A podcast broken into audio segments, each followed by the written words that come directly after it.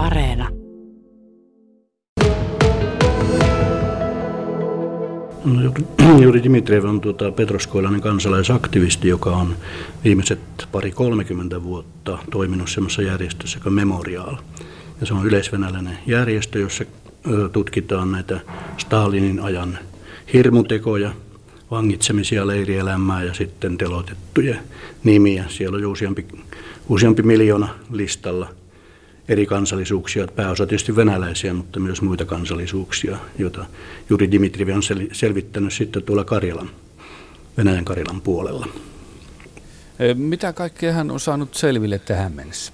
No hän on saanut selville esimerkiksi tämmöiset hautapaikat, jossa on joukkotelotuksia tehty, kuin Sandarmoh, joka on Karhumäen, Karhumäen lähellä, ja sitten Krasni Bor, eli Punakangas, joka on taas niin kaakkoon Petroskoista parikymmentä kilometriä. Ja näistä haudoista on löytynyt sitten useampi tuhat, tuhat tuota telotettuja, ja hän, hän on tuota pystynyt identifioimaan heidän nimiään ja luetteloita oikeudenkäyntipöytäkirjoista ja muista, ja joukossa on erittäin paljon myöskin suomalaisia. Ja puhutaan siis Stalinin hirmuteoista? Kyllä, puhutaan lähinnä 30-luvusta, suuren terrorin ajasta vuodesta 36-38. Eli nämä liitykään sitten toisen maailmansotaan nämä löydöt?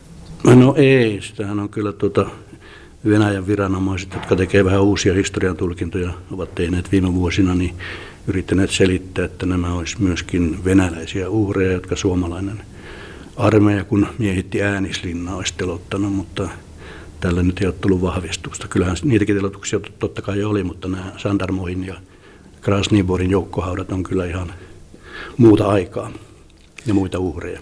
Mutta sitten tämä ydinkysymys, tämä vetoomus, niin kedenkä idea se oli ja tuota, miten se syntyi, että vedota nyt no tämän Jurin idea, vapauttamiseksi? Se idea syntyi oikeastaan puhelinkeskustelussa minun ja Arvi Perttu-nimisen kirjailijan välillä.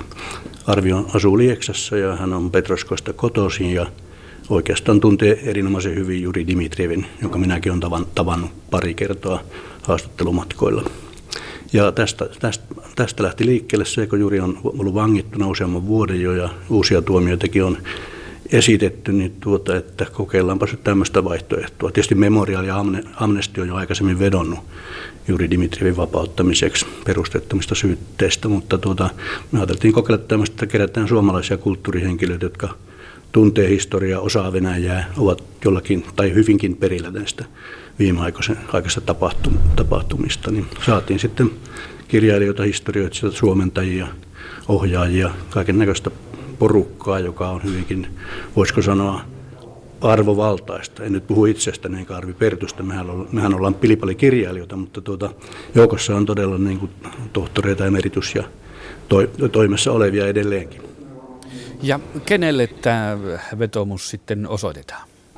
No se on osoitettu lähinnä STTllä siis Suomessa ja sitten tietysti eri lehtiä. Se on saanut hyvin julkisuutta kyllä ympäri Suomea ja jopa nämä pääkaupunkilehdet ovat pääkirjoituksissa maininneet vetomuksen ja lainanneet sitä sisältöä ja niin poispäin. Tietysti se on osoitettu myöskin Suomen hallituksen jäsenille ja ministereille ja siis muutamille kansanedustajille. Sieltä vähän valikoimme valikoiden, ketkä tuntee Venäjää. Tietysti tässä nyt ulkopolitiikka on myöskin tekemissä sillä tavalla, että tämä on myös Suomen asia, koska kansallisarkistossa on muun muassa meneillään sellainen projekti, jossa tutkitaan näiden suomalaisten kohtaloita Neuvostoliitto ajan Venäjällä jostakin vuodesta 1917 vuoteen 1965 muistaakseni tämä projekti on meneillä. Että se on viisivuotinen projekti ja siinä on usea, useampi tutkija töissä.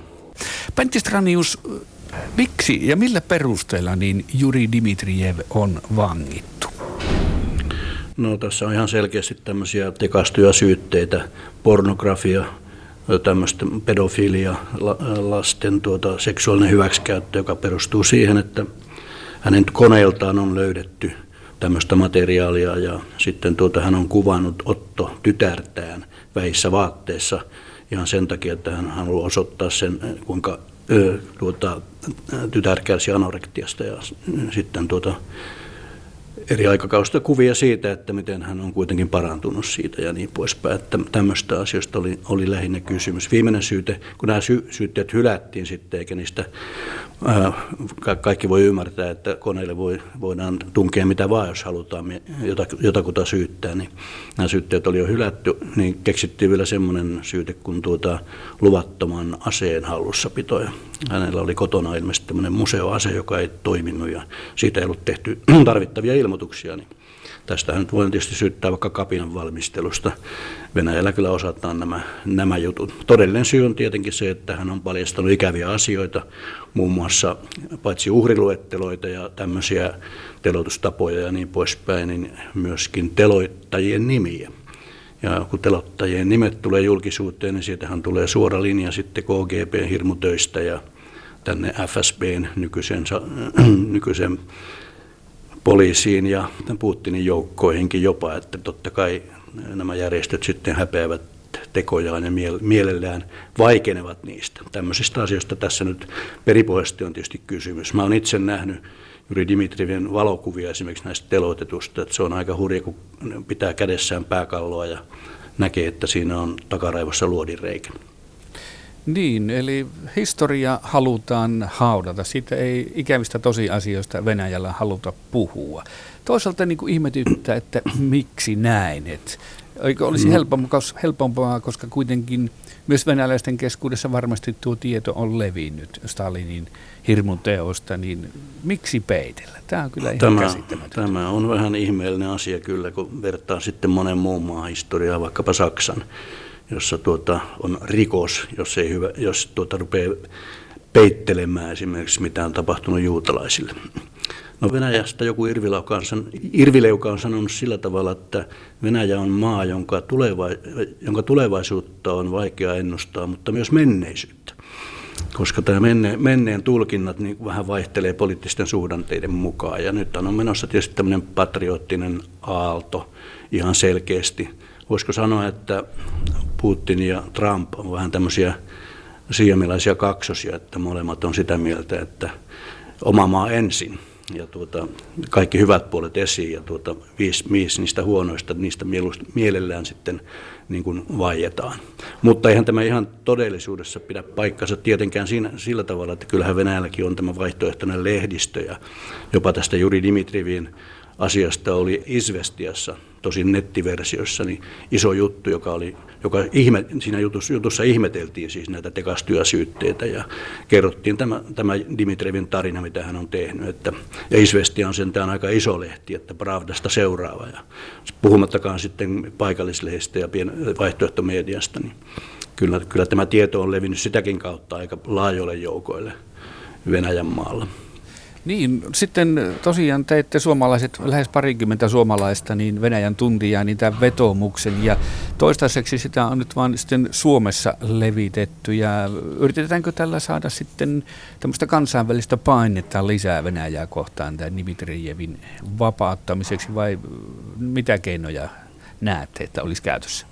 No kyllä, tämä on ilman muuta meidän allekirjoittajien yksi yksi tavoite vedota, koska tämä on myöskin Suomen asia. Kysymys on Suome, suomalaisista Venäjällä ja heidän kohtaloistaan ja siellä on tuhansia, 10-20 000 saattaa jopa olla tämä, tämä luku, jota koskee nämä Stalinin esimerkiksi terroriteot ja muut, muut, muut että tuota, kyllä, kyllä tällä yritetään saada kansainvälistä painetta ilman, ilman muuta lisää memorialin ajatusten rinnalle ja Amnestin vetomusten rinnalle. Ja sen takia oli ideana kerätä just semmoisia arvovaltaisia ihmisiä, jotka tuntee asian, osaa Venäjää ja tietää, mistä on oikeasti kysymys.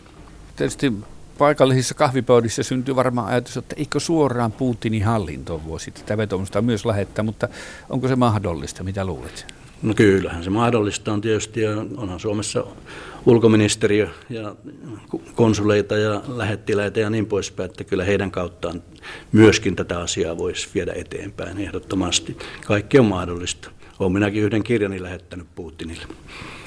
Onkohan me nyt joka, En tiedä. Me tehtiin Hanu Itkosen kanssa tämmöinen Venäjän Karjala urheiluhistoriaan liittyvä pieni kirjane ja se, se käännettiin venäjäksi ja sitten mä olin Moskovassa yhdessä kokouksessa, jossa, jossa oli lä, läsnä myöskin tuota ihan Putinin läheisiä diplomaatteja ja muita ja sitä kautta tämä kirja sitten meidän, meidän allekirjoituksella ja Venäjä, Venäjäksi tuota, välitettiin Putinille. Kyllähän se voi olla, että se jäi sinne tuota, pöytälaatikkoon tai jonnekin, mutta joka tapauksessa kyllä minusta suoraan verot. Venäjällä on totuttu oikeastaan aika paljon siihen, että verotaan suoraan johonkin ihmisiin ja, ja sitä kautta niin asiat menee eteenpäin. Sehän on valitettavasti usein myöskin tämmöisen korruptoituneen yhteiskunnan tuote, tämä suoraan vetoaminen ja henkilöityminen ja niin poispäin, mutta eri maissa on erilaisia poliittisia kulttuureja. No mitäs kokonaisuutena Venäjästä ajattelit jotenkin, että minä ajattelen, että silloin Neuvostoliiton aikanahan oli asiat selkeitä, kun oli sosialistinen blokki ja sitten oli kapitalistinen blokki lännessä ja niiden välillä oli tämmöinen kauhan tasapaino ja ideologinen ero, mutta sitten Neuvostoliitto hajosi, Venäjä tuli 90-luvun alussa ja sitten Venäjästä tuli tämmöinen toisaalta tämmöinen äärikapitalistinen maa, että muutamia miljardöörejä, joitain kymmeniä tai satoja tai tuhansia miljonääriä ja sitten kansasta aika köyhää, että tämmöinen, ja sitten korruptuneisuus. Niin mitä sinä ajattelet tästä murroksesta ja missä nyt ollaan menossa? No tästä on tietysti monenlaisia teorioita ja mehän aikanaan kun tutkittiin tätä luoteis-Venäjän kehitystä justiin neuvostoliiton hajoamisen jälkeisenä vuosina semmoisessa kansalaisyhteiskunta luoteis-Venäjällä hankkeessa, jota veti Ilkka Liikanen – tuolta Karilan tutkimuslaitokselta, niin vähän uskottiin siihen, että tämmöinen kansalaisyhteiskunta voisi voittaa ja monipuolueen järjestelmä toteutua ja demokratia ja sananvapaus ja niin poispäin. Ja joskus Jeltsinin aikana tältä vähän näyttikin sitten kyllä. Kyllä jotain tämmöistä oli idullaan, mutta loppujen lopuksi sitten kun tuli tämä FSP-mies Putin, Putin johtamaan maata, niin otettiin vähän takapakkia. Mun mielestä aika selkeästikin otettiin takapakkia sitten. Ja vaikka siis maa sinänsä kyllä on kehittynyt, sitä ei voi kieltää, etteikö siellä olisi jo keskiluokkakin aika pitkällä ja ei ainoastaan miljardöörit ja tuota, köyhä maaseutu, vaan kyllä sitä keskiluokkaa on siellä erittäin vahvasti esimerkiksi Moskova, Pietari-akselilla ja isoissa kaupungeissa var, varsinkin, mutta se, sillä ei ole oikeastaan kovin paljon niin sanottavaa vielä. Se ei osallistu aktiivisesti esimerkiksi politiikkaan. Että pitävät rahoistaan aika paljon kiinni ja asemistaan kiinni ja ovat hiljaa, niin kuin sitten päälehdetkin. Toisaalta on sitten tämä ruohonjuuritason kansalaisyhteiskunta, joka toimii. Puhun nyt vaikkapa Aleksei Navalnista ja sitten näistä vaihtoehtolehdistä, joissa suorasukaisesti kyllä arvostellaan järjestelmää ja vaaditaan sananvapautta, mutta se on vähän niin, että kun tuota, edetään tämmöistä murroskautta edelleen, niin muutamat munkin haastattelemat haastattelemat kirjailijat muun muassa ovat sanoneet, että ei sitä sananvapautta voi syödä.